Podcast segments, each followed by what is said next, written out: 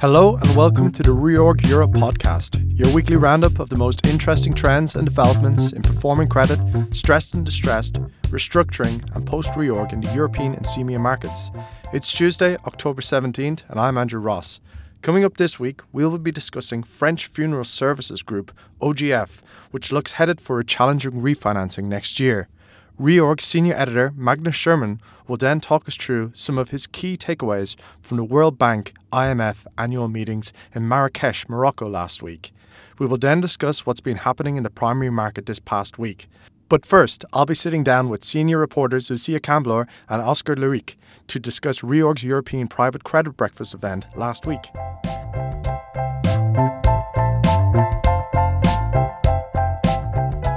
Last week, Reorg hosted its inaugural European private credit event with a breakfast briefing at the Biltmore Hotel in Mayfair last Thursday, October 12th, with representatives from Advent, CDPQ, CVC, HPS, and Tikehau on the panel.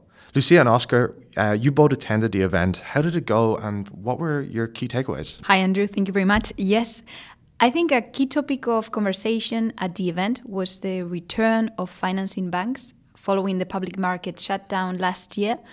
And maybe other topics tackled by the panel included how to deploy capital when M&A opportunities are scarce, the specter of raising defaults in private debt portfolios, the prospect of larger club deals, and limited partners or LPs scrutiny of private market valuations. Uh, yeah, that was a very good summary of the uh, kind of key topics that were discussed on the panel. But I have to say, Lucia is being a, a bit modest here. She's neglecting to tell our listeners about her key role in this event, which was actually um, presenting the results of our first private credit survey.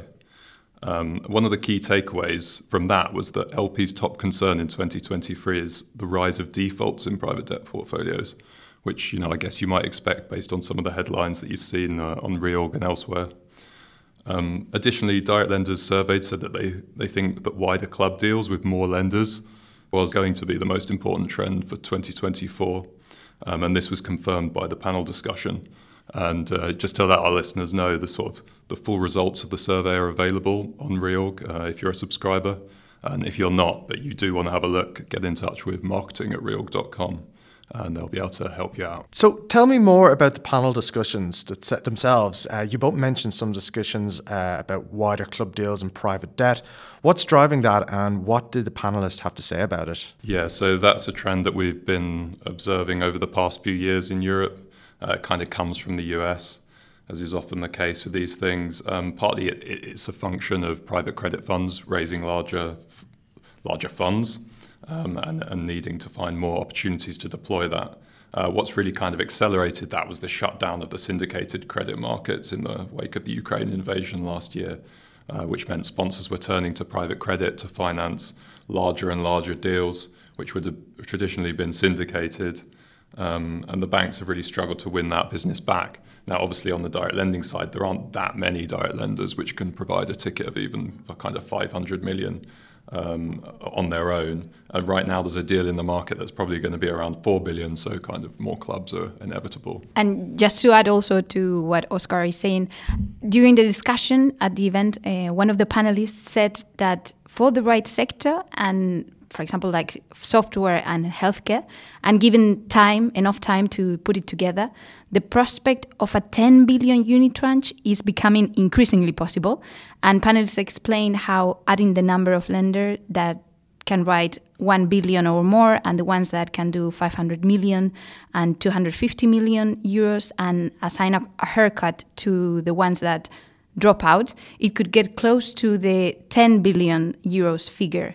In the US, there have been already a number of jumbo unitranche deals, and even though in Europe we have seen just a few, private credit deals are getting larger. And um, maybe one of the panelists did say that uh, for a hypothetical 10 billion unitranche to work, the company needs to be very large, as there has to be 60% loan to value ratio for a unitranche And he questioned where the deals of that size would be coming from.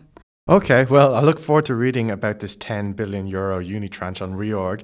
But in the meantime, what was the most, uh, what were the most topical situations you're currently covering in, in private credit at the moment? Yeah, well, as mentioned on the panel, um, M&A is still quite slow currently. Um, definitely showing signs of picking up.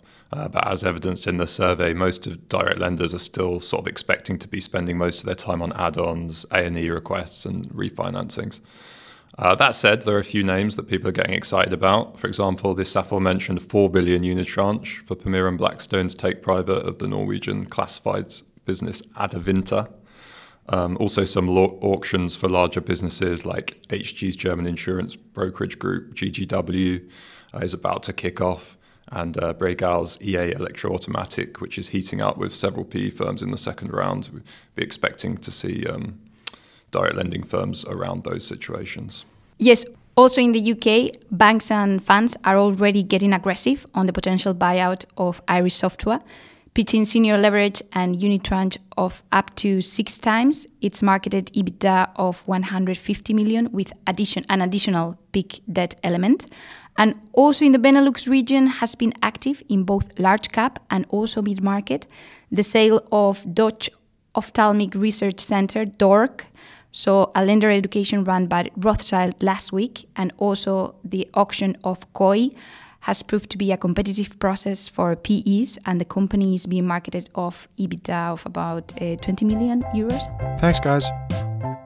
We would like to hear your feedback to help us improve the podcast experience. So please take a moment to complete the short survey in the link attached to this podcast and let us know how we're doing. We are now joined by Deputy Managing Editor Robert Shack. Hi, Rob. OGF has been quite topical lately, with a lot of advisors looking at the name. What has been going on with the credit? Hi, Andrew. Yes, OGF is quite interesting at the moment. It's a French funeral services provider that has underperformed for some time. France has historically favoured burials when it came to funerals, but in recent years the trend has increasingly moved towards cremations, which are cheaper. OGF missed the shift, which accosted some market share. While that is now stabilized after the shareholders brought in new management, the group is also struggling with lower than expected mortality rates. And these could drop further since they are still above long term projections. What does that mean for the group and its metrics? OGF has largely gone sideways during its fiscal 2023 with EBITDA flat. However, it is burning cash on current earnings. It forecast a slight recovery in its fiscal 2024, but under its projections, that would have left it breaking even in terms of free cash flow at best and as of the first quarter of its fiscal 2024 year, EBITDA was already almost 20% behind budget, and the cash burn three times as high as budgeted. As a result, net leverage crept up to 5.3 times through the secured debt and 6.3 times through its holdco PIK debt. So, could it run out of liquidity? OGF had 23.6 million of cash at the end of its first quarter, while its 60 million RCF remained undrawn, so liquidity is still comfortable. However, its term loans fall due in 2025 which means it will need to refinance next year. That will likely be very difficult without sponsor support, given where leverage is. And since the shareholders decided to raise 125 million PIK to facilitate the previous maturity extension instead of putting in equity, there's a big question mark over whether they will be willing to put in new money this time around, especially since the PIK will have likely have accrued to over 150 million by next year.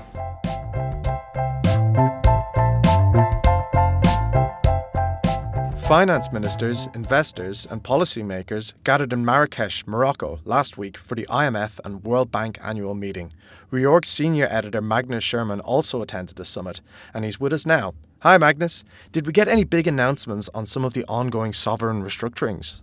Hi, Andrew. Yes, there were a, a number of interesting announcements made uh, in Marrakesh last week. In terms of debt restructurings for sovereigns, the largest one was probably the one by Zambia, or it's not by Zambia, but regarding Zambia, because it was the IMF managing director who announced on a presentation or during a panel discussion that Zambia had reached a memorandum of understanding with its official creditor group. Um, so that's governments who have lent money to Zambia to restructure their debt. Uh, they're basically terming out the debt uh, by up to 12 years and slashing the uh, the coupon quite significantly or the the interest rate quite significantly. The other large African uh, sovereign debt restructuring at the moment is Ghana. And there was some news yesterday on Ghana. Uh, the Ministry of Finance hosted a call for investors, and Finance Minister Ken Ofori Atta said that Ghana expects its official creditor committee to reach an in principle agreement already in early November. So that's really in the next couple of weeks. Um, on top of that, the Ministry of Finance believes that it can reach uh, an in principle agreement with its bondholders. They hold around uh, $13 billion of Eurobonds who are now in default um, by the end of December. So these are both quite ambitious timelines, and we'll have to see how they deliver on on those. The uh, Ghana has two major bondholder groups. One is referred to as the regional note holders, so that's um, primarily other African institutions holding Ghana's eurobonds, and the other is traditional uh, international funds, so Aberdeen, Amundi, BlackRock, Greylock, Ninety One, and so on. Um, and the, both groups have submitted uh, debt restructuring proposals to the government. Uh, last week, we, we reported that the international group has come up with a novel uh, solution where they uh, propose exchanging uh, the Eurobonds for a package containing two things. One is a straight, normal fixed income um, fixed coupon uh, Eurobond, and the other is what they call a macro linked bond. Uh, the way this would work is that they would it would um, offer Ghana additional debt relief um, if certain DSA or debt sustainability analysis thresholds are missed. The IMF is the institution in charge of uh, measuring uh, Ghana and other countries, of course, on, on key metrics. And the idea is here that if Ghana slips below a certain threshold, then bondholders would automatically write off more debt uh, on this macro linked bond or MLB and um, and this is a, a, a quite a, a new uh, proposal. So the uh, the advisors are now looking through this. Lazard um, and Hogan Lovells are working with Ghana, and um, and we'll have to see how that lands in Accra. In other news, the um, uh, Ghanaian minister he announced that he, that they will not announce uh, any more offers to holders of their domestic bonds. Ghana has already swapped um, more than 200 billion uh, cedis worth of local bonds into lower coupon instruments to um, to reduce the, uh, the, the the country's interest expense. Um, and they said they're done doing that, so um, so that's it for holders of the um, of the domestic bonds.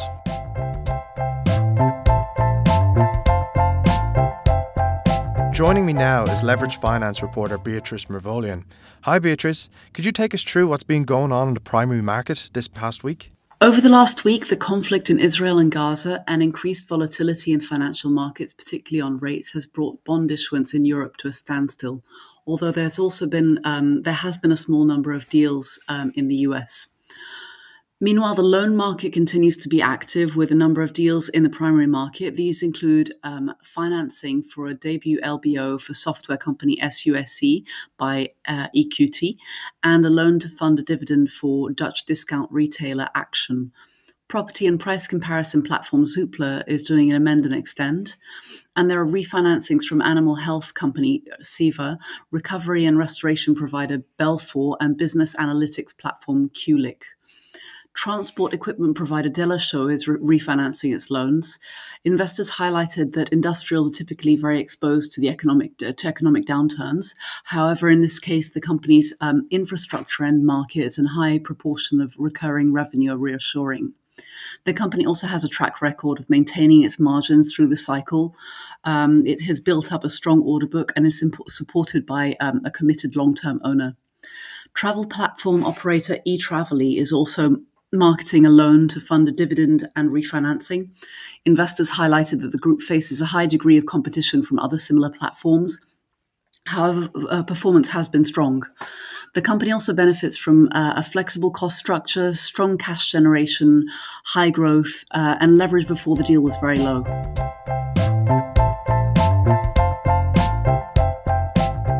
Join Reorg at the IWIRC London Conference 2023 on November 8.